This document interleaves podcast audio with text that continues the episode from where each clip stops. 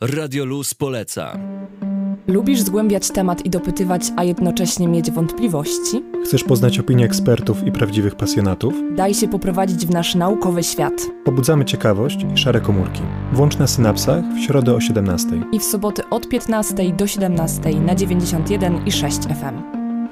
Radio Luz poleca. Nasze czasy stoją pod znakiem szybko rozwijających się sektorów związanych z robotyką oraz sztuczną inteligencją. Nawet wiele codziennych czynności zastępuje się tymi technologiami, jak chociażby sprzątanie domu czy robienie zakupów poprzez kasy samoobsługowe. Jednak postęp ten wiąże się z wyzwaniami dla społeczeństwa. Jednym z nich jest prawidłowe przystosowanie do tych zmian dzieci. Czy od najmłodszych lat przystosowywać je do tych innowacji? Dzisiaj moim rozmówcą będzie Mateusz Góra, założyciel firmy Skyblue Education, która zajmuje się właśnie wprowadzaniem dzieci w świat nowych technologii i uczy ich robotyki oraz programowania. Witaj Mateuszu.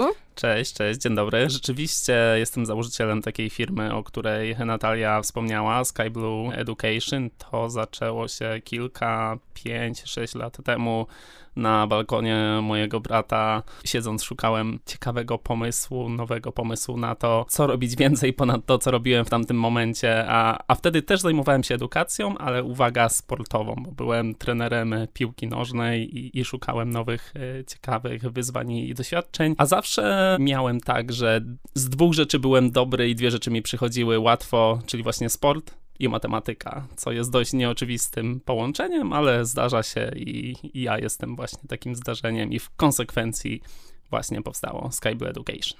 I widać, że ta inicjatywa bardzo dobrze się rozwija, ponieważ zaczynałeś w Oleśnicy, a teraz to się rozrosła na kilka miast. Na Wrocław, Oleśnicę, Częstochowę nawet, czy jeszcze mhm. inne miasta. Tak, tak, tak. Do tego jeszcze Poznań, prawdopodobnie za chwilkę Gdański i tak, rzeczywiście jakby chcemy się rozwijać, podejmujemy nowe wyzwania i ja lubię do tego podchodzić z takim hasłem, które wszyscy znają, e, czyli myśl globalnie, działaj lokalnie, czyli nie stawiając sobie e, żadnych granic i, i, myśląc rozwojowo, co tu dalej można zrobić. Ale przejdźmy do szczegółów, czyli mhm. czym tak właściwie się zajmujecie, ponieważ uczycie dzieciaki robotyzacji i programowania. W tak. jaki sposób? Mhm. Więc y, zaczęło się to rzeczywiście od robotyki. Y, nie, przepraszam, to jeszcze, jeszcze jedna rzecz. Zaczęło się od języków obcych w ogóle. To, to była pierwsza rzecz, y, która była taką podstawą Scale Education. Później rzeczywiście pojawiła się robotyka jako kolejny element i następnie programowanie. Duża taka rozbieżność pomiędzy nauką języków obcych a robotyką. Tak, chociaż jeśli spojrzymy na to od strony nauki języków przyszłości, to wszystkie te języki są językami przyszłości. Zarówno angielski już jest językiem teraźniejszości i w sumie jakby spojrzeć na robotyzację czy programowanie, to też już tak, jest... Tak, jak najbardziej no. język angielski jest potrzebny, żeby w ogóle programować. Tak, tak, tak, zde zdecydowanie. Więc y, na pierwszy rzut oka mogą to być rzeczy dalekie od siebie, ale w rzeczywistości nie są a o czym e, pewnie jeszcze będzie później okazja powiedzieć. My lubimy edukację w Skyblue ogólnie e, i, i nie zamykamy się też na to, co, co robimy aktualnie i będziemy robić na pewno nowe, ciekawe inne rzeczy, które rzeczywiście na pierwszy rzut oka też będą mogły odbiegać od tego, co e, tutaj dzisiaj jest w naszej ofercie i czym się dzisiaj zajmujemy. Więc przejdźmy tak po kolei po mhm. tej całej waszej ofercie, ponieważ jest bardzo interesująca. Chciałabym zacząć od robotyki. Jak to wygląda? Ponieważ wiem, że używacie do tego klocków Lego. Dokładnie, dokładnie tak. Wygląda to w ten sposób, że są Lego ma przygotowane zestawy edukacyjne. E, w tej chwili to są trzy takie najpopularniejsze e, zestawy Lego Widu, Mindstorms i, i, i Lego Spike. I one są stworzone właśnie z myślą o tym, żeby służyły edukacji. I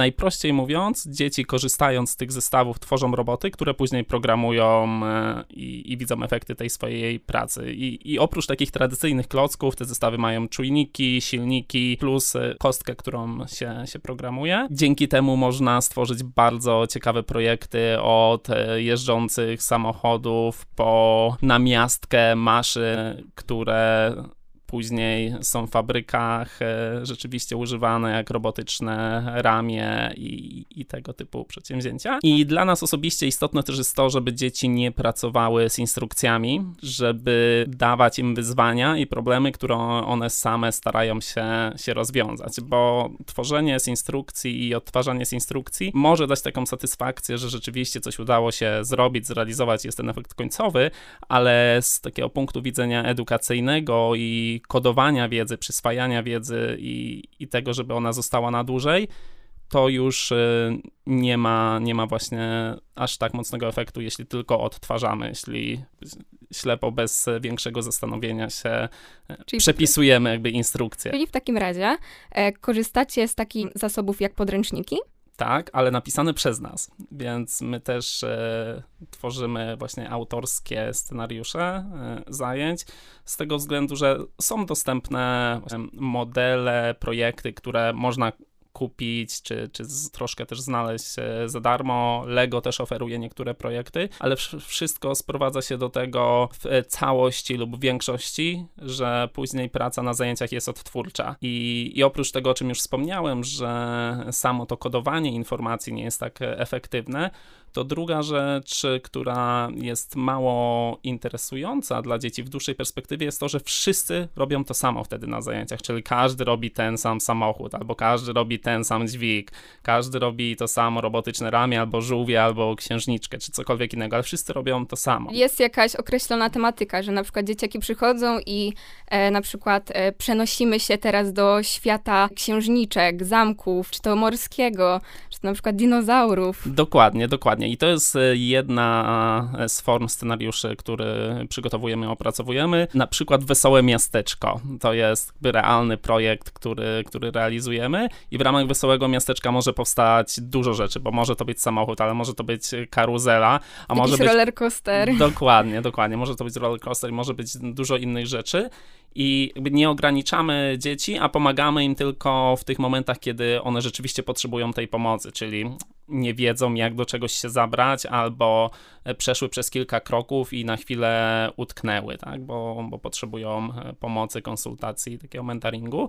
I to jest jedna z form scenariuszy, a druga to już są takie bardziej techniczne tematy, typu jak zwiększyć szybkość robota. I wtedy tworzymy sobie pojazdy nie dając też gotowej instrukcji, nie mówiąc, że musisz zrobić to, żeby robot był szybki, tylko testujemy sobie różne możliwe rozwiązania, różne eksperymenty i przez właśnie te eksperymenty, doświadczanie, tworzenie swoich autorskich projektów e, znajdujemy rozwiązanie na, na takie pytania i problemy. I też warto wspomnieć, że próbujecie otwierać dzieciaków na świat, ponieważ bierzecie udział w międzynarodowych konkursach jak First Lego League. Dokładnie, dokładnie tak. E, to zaczęło się od tego, że razem z Mateuszem, który e, też e, tak przy okazji przeszedł ciekawą drogę, bo, bo interesował się Lego, właśnie niedawno obronił inżyniera tutaj na, na Politechnice i, i rozpoczął pracę właśnie w robotyce dosłownie kilka tygodni temu i razem pojechaliśmy to było 3 lata temu, jeśli dobrze pamiętam, do Austrii, na już finały tego konkursu First Lego League i na tyle nam to się spodobało e, tak ideowo, edukacyjnie i, i, pod wieloma innymi względami, że stwierdziliśmy, że też chcemy w tym wziąć udział i rzeczywiście stworzyliśmy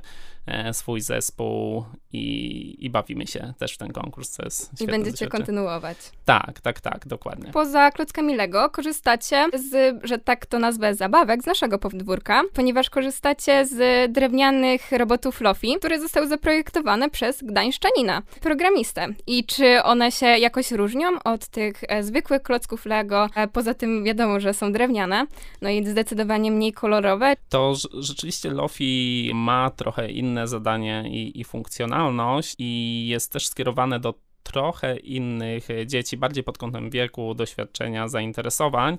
I dla nas y, akurat jest to jedno z dodatkowych narzędzi już nie stricte zajęciowych do e, takich codziennych, regularnych aktywności, tylko do dodatkowych inicjatyw, czy na przykład jak e, prowadzimy półkolonie, czy organizujemy różnego rodzaju eventy, to to wtedy jest jedno z różnych narzędzi, które pozwala nam uatrakcyjnić i też pokazać właśnie coś nowego, ciekawego ciekawego, żeby, żeby zwiększyć tę pulę doświadczeń. I to działa na takiej samej podstawie jak klocki Lego, czy jednak opiera się to bardziej na jakichś przyciskach, na bardziej programowaniu? Bo chyba raczej mniej jest przy tym budowania. Tak, tak, dokładnie. Myślę, że to jest główna różnica, że jednak e, Lego funkcjonuje chyba kilkadziesiąt lat. Mam nadzieję, że nie Tak, skłamałem tak. teraz. Więc w Lego też mamy po prostu tysiące różnych klocków i tysiące różnych kombinacji i, w Lofi ta liczba jakby ścieżek czy możliwych konstrukcji jest bardziej ograniczona, więc e, rzeczywiście jest to ciekawe pod kątem też programowania i e, zabawy z tymi, z tymi robotami, ale no, sama ta liczba jakby elementów i możli- możliwości jest nieco mniejsza i też ten poziom trudności jest e, nieco większy, bo tam jednak są te elementy drewniane, śrubki skręcamy, więc tym już 6-7-latek ma troszkę większe wyzwanie, żeby sobie Tak, ale jak najlepiej propagować takie rzeczy z naszego podwórka. No i teraz chciałabym przejść do programowania, ponieważ uczycie dzieci programowania poprzez Minecrafta. I jak to dokładnie wygląda? No bo jednak Minecraft to jest taka gra survivalowa, gdzie się szuka jedzenia, wiadomo, buduje się coś tam, e, ale też zabija potwory. I tego typu rzeczy. Czy to jest gra oparta na tej podstawie, czy jednak ona jest pokazywana w innej formie? To tak. y, Zacząć trzeba od tego, że Minecraft, podobnie jak Lego, sam sobie jest tylko i wyłącznie narzędziem, więc Taką osobi- zachętą. Tak, tak, tak. I to osobiście uważam za jedną z najważniejszych rzeczy, żeby wykorzystywać ciekawe narzędzia w edukacji, takie, do których e, uczniów, nieważne czy to dzieci, czy studentów, nie trzeba zachęcać, bo jakby narzędzie samo w sobie jest na tyle atrakcyjne. I Minecraft ma wersję gry, ma edukacyjną wersję gry, e, w której można programować e, w MakeCode, czyli takim języku blokowym ala, ala Scratch i do tego jeszcze w JavaScriptie i, i w Pythonie. My, my akurat korzystamy z tej wersji edukacyjnej. e, Da się też jeszcze korzystać e, ze standardowej wersji Minecrafta i wtedy to wygląda trochę inaczej, ale, ale nie będę o tym mówił, bo my się tym na co dzień nie zajmujemy. E, No i podobnie znowu jak w Lego, my tworzymy swoje autorskie projekty, które dzieci później rozwiązują na zajęciach i na przykład tworzą Snake'a w Minecrafcie albo wyścigi. Grę w Snake'a, tak? Tak, tak, tak. Albo wyścigi, którą nazywali akurat moi uczniowie Agent Kart od Mario Kart, bo rzeczywiście polegało to na tym, że ścigaliśmy się mobem i pojawiały nam się różne e, przeszkody, w zależności od tego, e, w co wpadliśmy, to było to albo bonusem, albo jakąś karą, więc, więc to takie dwie pierwsze minigry tak naprawdę, które tworzyliśmy w, w Minecrafcie i oprócz tego jest, jest jeszcze dużo innych minigier albo też mniejszych projektów e, typu tworzenie clip artów, czyli obrazów różnych mobów albo flag państw i wiele, wiele, wiele jeszcze innych możliwości, ale, ale sprowadza się to do tego, że w Minecrafcie widzimy efekty napisanego kodu, czyli zamiast zbudować dom, możemy zaprogramować dom. Tak, i też możecie zwrócić uwagę na styl, czy rzeczywiście to jest optymalnie ten kod pisany, czy na przykład dany kod można bardziej zoptymalizować, czy zwracacie im uwagę na takie rzeczy. Niby szczegóły, ale jednak wchodząc w ten świat programowania, no to jednak to jest dość istotne. Tak, chociaż nie z każdym, bo nie jest to pierwszy krok w programowaniu, e, szczególnie jeśli pracujemy też z 6-7-latkami, e, dla których wyzwaniem i jednocześnie radością jest zrobienie jednej pętli, która zespawnuje, tak, która zespawnuje 10 kurczaków, tak? E, Nawet wydruk już jest nieco trudniejszy, bo niektórzy nasi uczniowie nie potrafią jeszcze czytać za dobrze, więc... e, Ojej. Ale mimo tego radzimy sobie, więc to też jest ciekawe, że... Wow, coś niesamowitego. tak. Nauka czytania razem z programowaniem. Tak, i to też jest y, dodatkowy atut, tak, że by motywacja do tych zajęć jest na tyle duża, że nawet jeśli ktoś nie potrafi jeszcze czytać, to jest to dla niego dodatkowy bodziec i dodatkowa motywacja do tego, żeby próbować uczyć się, więc, więc też takie małe, mikro, dodatkowe korzyści. I jak to wygląda tak właściwie z tymi językami programowania? Czy na przykład Python jest e, dla dzieci w przedziale tego i tego wieku? No bo tak szczerze to nawet na studiach się uczymy Pythona. Mhm. Czy JavaScript jest dla na przykład starszaków, czy jakieś tam inne języki programowania? Jak wy tym dysponujecie? Mhm. To do tej pory wyglądało to u nas tak, że młodsi uczniowie pracowali z make- MakeCodem, młodsi, ale bez takiej sztywnej granicy, że e, ty dzisiaj masz urodziny, kończysz 10 lat, to dzisiaj zaczynasz pracować w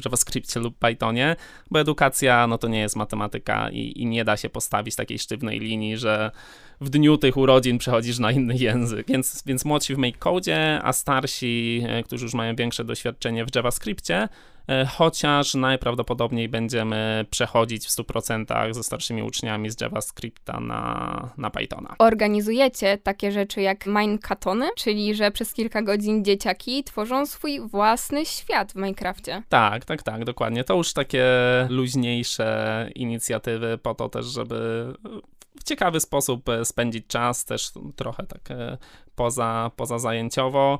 E, teraz na przykład w najbliższych dniach organizujemy konkursy też we wrocławskich szkołach, konkursy właśnie, które polegają i w części na umiejętnościach takich konstrukcyjnych, i w części właśnie na umiejętnościach programistycznych, gdzie, gdzie są różne mniejsze i, i, i, większe wyzwania dla uczniów. Więc tak, to są, to są takie ciekawe inicjatywy, które dają coś ekstra, dają coś dodatkowego i wyrywają też z takiego dnia świstaka. Ale ostatnim aspektem, który mnie całkiem zainteresował, było projektowanie w druku 3D. Mhm. E, czy używacie do tego jakichś programów typu jak na studiach AutoCAD? Jak to wygląda? To, to też jest e, ciekawe, bo akurat korzystamy prawie że z AutoCADa, bo AutoCAD przygotował taką wersję właśnie edukacyjną, dziecięcą, e, która się nazywa Tinkercad i ona jest taka bardzo przyjazna, intuicyjna dla dzieci e, pod kątem druku 3D, więc jeśli ktoś też by się zastanawiał, kto, kto nas słucha, e, z czego skorzystać, jeśli chodzi o druk 3D z dziećmi, to, to polecam na start bardzo Tinkercada. Nie da się z niego jakby bezpośrednio zgrać pliku do wydruku i do tego już korzystamy z e, kury i najczęściej to już robi prowadzący. I ciekawostka jest taka, że my ogólnie staramy się dawać dzieciom dużą swobodę i, i kreatywność w tym, co robią, żeby mogły wyrażać siebie i podążać za swoimi pomysłami i realizować swoje koncepcje w wielu zajęciach, ale w druku 3D próbowaliśmy jakiś czas temu dać gotowe projekty z możliwością ich edycji i okazywało się, że ponad 90% dzieci, uczniów i tak wolało zrobić swój autorski projekt, więc porzucali to, co było przez nas przygotowane jako taki gotowiec do edycji i brali gotowe elementy, tworzyli swoje projekty i później widzieli, widzieli efekty tego wydruku. A jeszcze taka ciekawostka, o której podejrzewam, że mało kto z naszych słuchaczy wie, że da się też wydrukować projekty stworzone w Minecrafcie. Właśnie w tej edukacyjnej wersji Minecrafta, to co wybudujemy, jesteśmy w stanie wyeksportować i później wydrukować na, na drukarce 3D. Więc y, zachęcam, jeśli ktoś y, ma i Minecrafta i drukarkę 3D, to, to polecam poeksperymentować. Czy poza właśnie takim siedzeniem na komputerach i tabletach, przeprowadzacie jakieś eksperymenty naukowe związane, jak to mówiliście, z propagowaniem e, fizyki czy matematyki? Do tego są nasze półkolonie właśnie i, i półkolonie to jest taki tydzień eksperymentów, doświadczeń, całkiem nowych wrażeń i, i przygotowując warsztaty, myśląc o koncepcji półkolonii, akurat ja tutaj osobiście odpowiadam za, za większość tego, co później dzieje się, się na półkoloniach. Myślimy o tym, żeby to było coś, o co trudno jest w domu. Trudno w domu pod takim kątem, że wymaga dużej organizacji, albo cały dom miałby się pobrudzić i trzeba by było zmywać farbę ze ściany. I też coś, czego nie ma w szkole, więc e, nawet niedawno napisałem taki post na blogu, że nie chodzimy do kina na półkoloniach dlaczego nie mhm. chodzimy do kina, bo jakby to jest łatwe i proste, czy dla rodzica, czy, czy dla szkoły. Tak, łatwość y, nigdy nie była kryterium y, decyzji, ważnym kryterium, jeśli chodzi o to, co, co robimy z dziećmi, wręcz przeciwnie, akurat jeśli coś jest trudne i mało osób e, chce się tego podjąć, to trafia to do puli, mm, być może to jest coś, czym powinniśmy się zająć, bo, bo może jesteśmy w stanie dać, dać coś ekstra. Więc e, zataczając koło, rzeczywiście te półkolonie są takim tygodniem, kiedy robimy dużo innych rzeczy też e, poza komputerami, poza smartfonami i, i wtedy jest rzeczywiście też ta przestrzeń na eksperymenty, doświadczenia, a też zajęcia ruchowe, które gdzieś ciągle są mi bliskie. Więc jak widać, to jest świetna okazja na rozwijanie pod względem intelektualnym dziecka, żeby rozwijało swoje umiejętności logicznego myślenia, które w naszych czasach są niesamowicie ważne, ale zastanówmy się nad tak właściwie najważniejszym aspektem, jak do tego e, podchodzą dzieci. Czyli od samego początku, jak dzieci przychodzą na te zajęcia, czy mają takie podejście, że to jest raczej taka zabawa, że a to mnie rodzice zapisali, bo tam usłyszeli, że to jest fajne, czy jednak przychodzą z pewnym takim zacięciem do tego, że jednak mają tam jakieś e, swoje, wiadomo, na swój wiek e, zaplecze techniczne, że się bardzo tym interesują. To nie jestem pewien, czy tutaj zaskoczę naszych, naszych słuchaczy, ale wygląda to tak, że dzieci eksperymentują i czasami wydaje im się, że coś, coś będzie dla nich. Właśnie będzie Minecraft i, i przychodzą pograć w Minecrafta, tu się okazuje, że trzeba poprogramować. No właśnie, czy nie, nie są zawiedzione, że to jednak jest trochę nauki z tym? Mhm. Nie powiedziałbym zawiedzione, ale nie do końca zrealizowane. Może w takim sensie, że właśnie oczekują pogrania, a, a tutaj mhm. programujemy, ale to są takie przypadki po prostu, tak? Ale oczywiście jest też dużo, duże grono uczniów, które przychodzi właśnie po tę naukę programowania, ale mówię o tych dwóch grupach, dwóch kategoriach, e, żeby podkreślić, że to jest normalne i, i to jest bardzo ważne w edukacji tej dziecięco-młodzieżowej, żeby nie puszczać i, i nie zmuszać naszych podopiecznych, naszych dzieci, uczniów w tym wieku na siłę do żadnych zajęć tak naprawdę, bo fajnie by było, żeby zostali programistą w przyszłości. Wręcz mamy w umowach taką rzecz sformułowaną, która w żaden sposób nie obliguje rodziców do zostania na przykład z nami przez rok, bo my też nie chcemy zrobić krzywdy dzieciom i zrazić ich do, do jakichś zajęć. Więc jeśli się okazuje, że E, dana rzecz nie jest dla kogoś. Nieważne, czy to będzie e, angielski w danym momencie, bo też to, to może nie być dobry okres na, na naukę tego, czy to będzie robotyka, czy programowanie. Dzieci eksperymentują i, i chciałbym, żeby rodzice też tak do tego podchodzili, że to są eksperymenty, próby. Jeśli się okazuje, że wow, jest super, to fajnie, wspierajmy to, rozwijajmy, ale jeśli nie, to to nic na siłę i my też nie zmuszamy. Fajnie, że dostarczyliśmy tej informacji, że, że może to jeszcze nie jest ten moment, albo może to nie jest to zainteresowanie. Na przykład półkolonie mhm. organizujecie dla dzieci, jeżeli chodzi o przedział wiekowy, no to jednak jest dość mhm. duża różnica pomiędzy 6 a 12 rokiem życia. I czy podczas takich zajęć nie dochodzi do jakichś konfliktów, że na przykład te starszaki e, się nie, nie irytują, że młodsze dzieci na przykład nie, nie potrafią e, jakichś tam rzeczy zrobić, czy raczej to jest oparte na współpracy? To tak, do konfliktów oczywiście oczywiście dochodzi, bo... E, przy, Jak sobie z tym w ogóle radzicie? Tak, bo, bo, bo przy relacjach i, i przy takiej ilości dzieci czy młodzieży no zawsze będzie jakaś kość niezgody, czy to ktoś kogoś popchnie, czy kogoś, ktoś kogoś nazwie nie tak, jakby ta druga osoba chciała, więc konflikty są, ale one nie są właśnie na takim podłożu, że ktoś jest starszy, ktoś jest młodszy i ktoś sobie nie radzi z jakimiś zajęciami, a ktoś chciałby iść dalej, ale to też wynika z samego naszego przygotowania warsztatów i zajęć, bo my myślimy o tym, układając cały plan, czyli wiemy, że będą tacy tacy, którzy szybko sobie będą radzić i będą chcieli więcej, będą chcieli większe wyzwania. I będą też tacy, y, którzy będą raczkować czy rozpoczynać w jakimś temacie, dla których kontakt z komputerem może być y, pierwszym kontaktem w ogóle i to będzie debiut. I po prostu bierzemy to pod uwagę, układając wszystkie zajęcia i wygląda to tak, że każdy musi poczuć satysfakcję i osiągnąć jakiś mini cel chociaż w danym warsztacie, a jednocześnie ci, którzy sobie fajnie radzą, mają dużo kolejnych gwiazdek i można powiedzieć poziomów do zdobycia w ramach danych warsztatów, tak? Po to, żeby właśnie się, się nie nudziło i żeby mogli zrobić coś więcej. Czyli, czyli nie są to ani warsztaty dla sześciolatka, ani dla dwunastolatka, tylko dla wszystkich de facto, mhm. bo jest kilka poziomów, no tak jak w grze. Tak jak w Minecrafta grają i sześciolatkowie i studenci Politechniki, tak samo da się, da się to pogodzić bez problemu. Była pandemia i się dużo rzeczy pozmieniało, zdalne nauczanie. Czy ty dostrzegasz zmiany w podejściu dzieci do nauki, do twoich warsztatów, patrząc na to, ile one czasu spędzały e, przed komputerami w czasie pandemii podczas zajęć? E, czy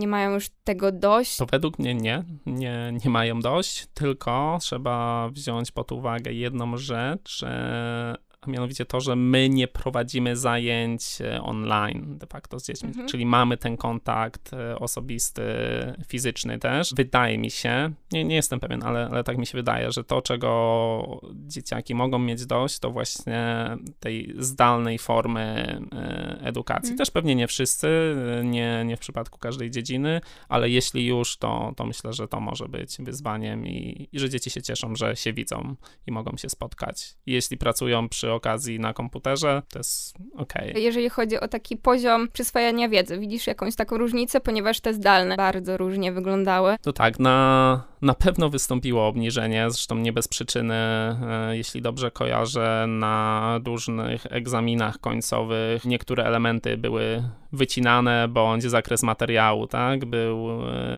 więc to, to się nie zadziało też bez przyczyny, a my znowu pracujemy nad czymś ekstra, my w ogóle nie zajmujemy się tematami szkolnymi, tylko rzeczami dodatkowymi. I, i tutaj akurat nie widzę szczególnie jakiejś różnicy i pewnie wynika to z tego, że to jest właśnie coś ekstra, to jest coś dodatkowego i, i dzieci nie traktują tego szkolnie, a ciągle przyswajają wiedzę mimo wszystko na, na tym samym poziomie, bo jako gatunek szczególnie się nie zmieniliśmy przez ten okres pandemii, więc te zdolności przyswajania są e, na podobnym poziomie, a po prostu sposób przekazywania wiedzy, tak, i implementacji tej wiedzy. Chciałam się zapytać o różnice w płciach. Czy macie więcej na przykład chłopców czy dziewczynek, jak to wygląda? Ponieważ no niestety często jeszcze się kierujemy tymi stereotypami, czy jednak jest pewien balans? Trafiasz w, może nie w mój czuły punkt, ale w bardzo aktualny punkt, bo dosłownie z tydzień temu rozmawialiśmy u nas, e, że o, o, o tym, że trzeba coś zrobić właśnie dziewczynkami, bo jest ich mało, jest ich zdecydowanie mniej, jeśli chodzi o te rzeczy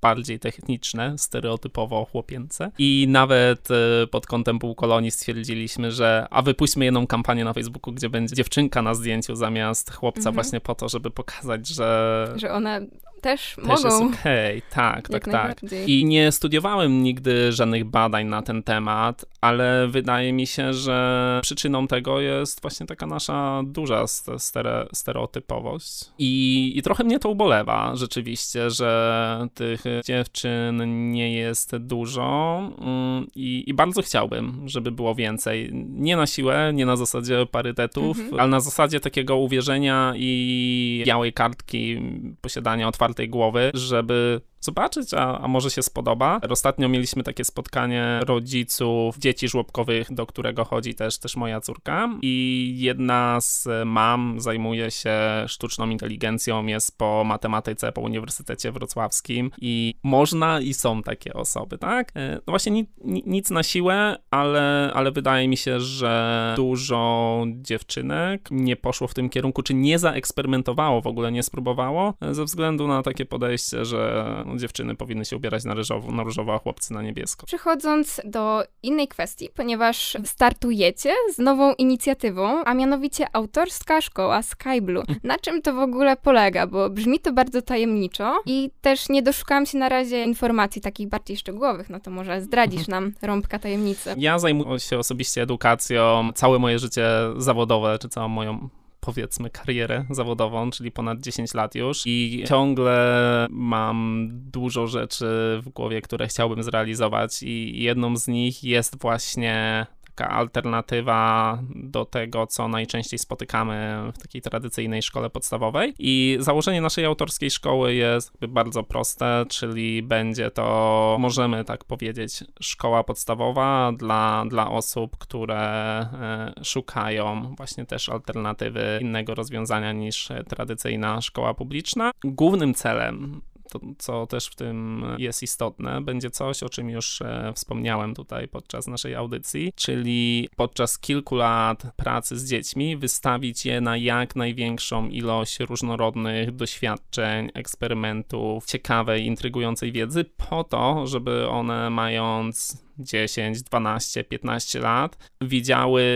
tysiąc możliwych ścieżek dla siebie i być może w tym jedną, dwie, trzy, pięć dla nich, a nie 15, 20 czy 30 możliwych kierunków, które, które można w życiu robić, bo ja lubię się zastanawiać nad tym, jak ktoś na przykład został operatorem dźwigu. Przecież nie ma zawodówki, technikum, chyba, może się mylę. Jak studiów. wpadł na taki pomysł, prawda? Tak, tak, tak. Jakby skąd się wzięła ta iskra, tak? Czy yy, nawet, no akurat powiedzmy astronautom, to, to jeszcze można zostać jakoś po tych kierunkach technicznych. Nawet właśnie nie myśląc w kategoriach takiego ogromnego sukcesu, bo też można wieść e, super fajne, mhm. ciekawe życie, niekoniecznie robiąc rzeczy spektakularne, tylko dobrze się z tym czując i robiąc coś, co, co rzeczywiście lubimy, co, co nam sprawia frajdę. No i właśnie ten operator dźwigu jest takim ciekawym przykładem, czy jak ktoś zostaje łyżwiarzem, tak, jak ktoś e, zostaje radiowcem. No też mając 10 lat i, i na koncie wizytę w radiu, tak po prostu, bo ktoś w szkole zorganizował wycieczkę do radia i ktoś miał okazję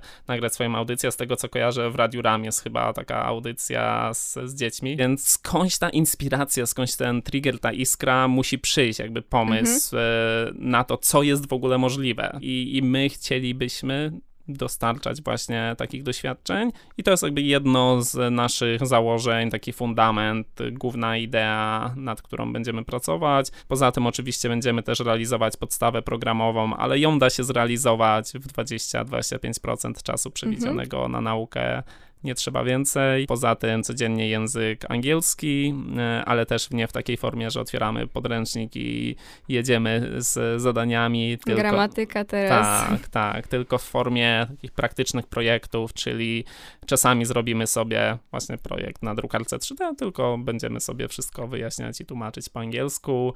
E, czasami się pobawimy w berka, e, czasami pojedziemy na wycieczkę, zrobimy projekt z Lego, ugotujemy, połączymy się ze szkołą z Tajlandii, połączymy się ze szkołą z Włoch i, i tak dalej, więc to jeśli chodzi o język angielski i też taki czas e, wolny dla dzieci, kiedy to one mogą zdecydować, co chcą w danym czasie robić. Bo jak widać, one potrzebują takiego pola do swojej własnej decyzyjności, tak jak mhm. mówiłeś z tym drukowaniem 3D. Ale jeżeli chodzi o tą autorską mhm. szkołę, no to przewidujecie w takim razie jakieś lekcje historii, lekcje polskiego, czy to właśnie, no wiadomo, biologia, chemia. Więc tak, yy, ważne Bo jest jednak to, się zalicza mhm. do tej podstawy programowej. Tak, tak, tak. Więc zaczynać będziemy w ogóle z klasami 1-4, tak? Więc w czwartej klasie jeszcze nie ma tych wszystkich przedmiotów z gamy, ale te przedmioty, które są, nie będziemy ich realizować stricte jako przedmiot, tylko będziemy wyciągać to, co jest niezbędne z podstawy programowej i tym się zajmować. A dodatkowo rzeczy takie jak historia, czy związane mniej lub bardziej z językiem polskim, ale też ze sztuką, z plastyką, z geografią. No bo też dzieciaki pod tym kątem mogą załapać tą zajawkę.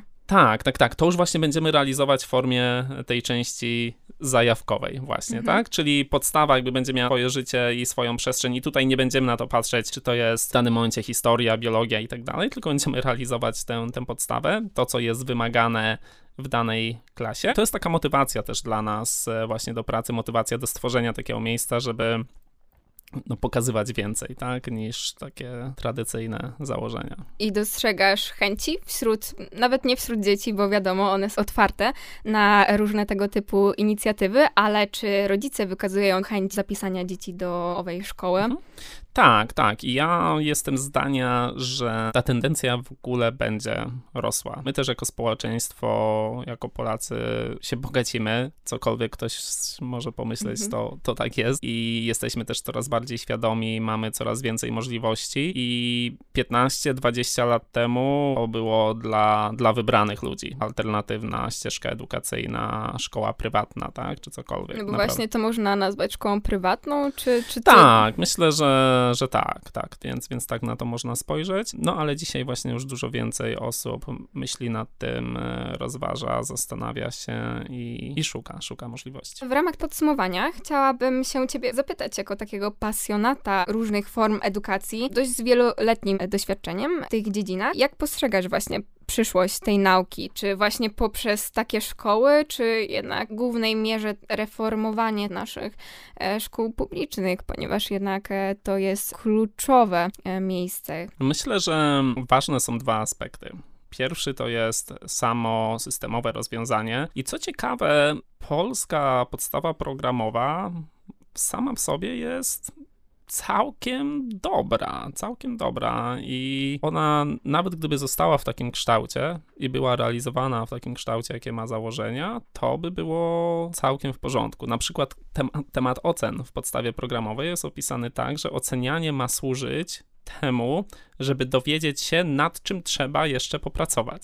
Mhm. Albo gdzie popełniamy błędy. No w praktyce jednak całkowicie to inaczej wygląda, czy to na studiach, czy to w podstawówkach. Tak, tak, dokładnie. Więc jedna rzecz to jest cały system i podstawa, który ma oczywiście przestrzenie do tego, żeby być lepszym albo cał- pójść w całkiem innym kierunku, bo jednak bazujemy też na ewolucji systemu, który został stworzony kilkadziesiąt czy, czy sto lat temu. Drugą rzeczą są ludzie, tak, którzy e, pracują z dziećmi i ci ludzie też muszą mieć jakąś motywację do tego, żeby chcieli pracować e, w szkole publicznej. No i myślę, że wielu tutaj słuchaczy sami sobie mogą odpowiedzieć, czy chcieliby pracować w szkole e, publicznej i dlaczego Na dzisiejszych tak. warunkach. Tak, i dlaczego tak, bądź, bądź dlaczego nie. Nie każdy sam sobie na to, na to odpowie. No i, i ci ludzie są, są istotni, tak? Są świetne osoby będące w szkole, jak Jola Okuniewska czy Zyta Czechowska, z którymi miałem okazję dłużej porozmawiać, które zostały nauczycielami roku w Polsce. Jola była też e, pierwszą polską nauczycielką nominowaną do, do międzynarodowych Nobli, tak to się chyba O, e, tu, tłumaczy, ale, ale to jeśli chodzi Wśród właśnie o edukację. tak? Tak, Mhm. tak, tak, chyba Global Teachers Awards, tak, tak to się nazywa. Więc tacy ludzie są, ale oni mają już taką ogromną pasję i chęć, że no nic ich nie zniechęci, tak? A jest naprawdę bardzo dużo rzeczy, które może zniechęcić oso- osoby, które potencjalnie mogłyby pracować. Warto właśnie podchodzić do tego tematu, że, że nauczyciel to nie jest tylko nauczyciel, który przekaże ci tą teorię, ale jednak mentor, który wskazuje drogę, zachęca, pokazuje, jak to wszystko wygląda od takiej drugiej strony, prawda? Żeby patrzeć się wieloaspektowo. To ja delikatnie to poprawił i powiedział, że tak powinno być, a raczej w większości przypadków to są nauczyciele są nauczycielami, a, a rzadko mentorami. Tak, ponieważ niestety. też to nie zależy jedynie od nauczycieli, tylko od ilości uczniów w klasie. Jak się ma jednak 30 czy 40 uczniów, no to zdecydowanie ciężej podejść w tak indywidualny sposób, tak jak wy podchodzicie do swoich uczniów. Tak, tak, tak, zdecydowanie, zdecydowanie. No wiadomo, że teorię można przedstawić dużej grupie ludzi, ale tej teorii to powinno być 10-20%, w zależności od tematów, w zależności od wiedzy, doświadczenia, umiejętności i później idziemy w teren i, i, i pracujemy, praktykujemy, a jak napotykamy na przeszkody, to wtedy powinien nam właśnie w tym pomóc mentor. To jest według mnie takie najlepsze połączenie, czyli minimum teorii po to, żeby móc wystartować z praktyką i w momencie, kiedy podczas tej praktyki napotykamy na większe problemy, to wtedy mentor jest do naszej dyspozycji i może nam pomóc. I ja zresztą przechodziłem teraz taką drogę sam, też w ramach właśnie takich wyzwań i, i postawiłem sobie za cel, żeby dojść z językiem hiszpańskim od zera do B2 w rok czasu. I, i właśnie jestem świeżo po egzaminie, nie znam jeszcze wyników, bo to za 2-3 miesiące dopiero będą, ale moja praca e, wyglądała tak, że spotykałem się z moim mentorem raz w tygodniu. Czasami zdarzało się dwa razy, e, ale co do zasady Po godzinę, półtora? Na godzinę czasu. I, I Mhm. można pomyśleć, że jeśli chce się nauczyć języka obcego od zera, gdzie ja jeszcze nie mam talentów do języków, wiele rzeczy przychodzi mi łatwo, ale akurat języki nie za bardzo. I można pomyśleć, że to trzeba 3, 4, 5 razy w tygodniu się spotykać.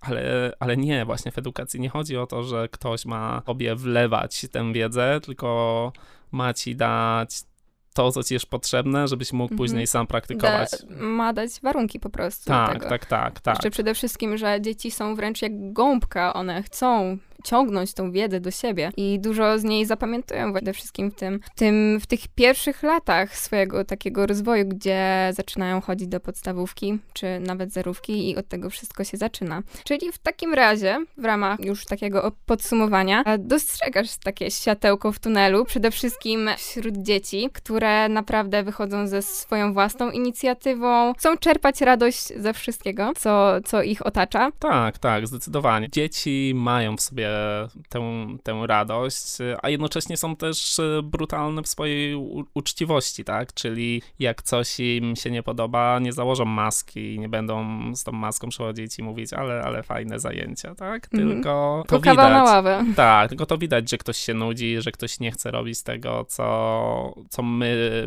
wymyślamy sobie jako nauczyciele, mentorzy, wykładowcy, ćwiczeniowcy, kimkolwiek jesteśmy i, i trzeba to też brać, brać pod uwagę. Tak?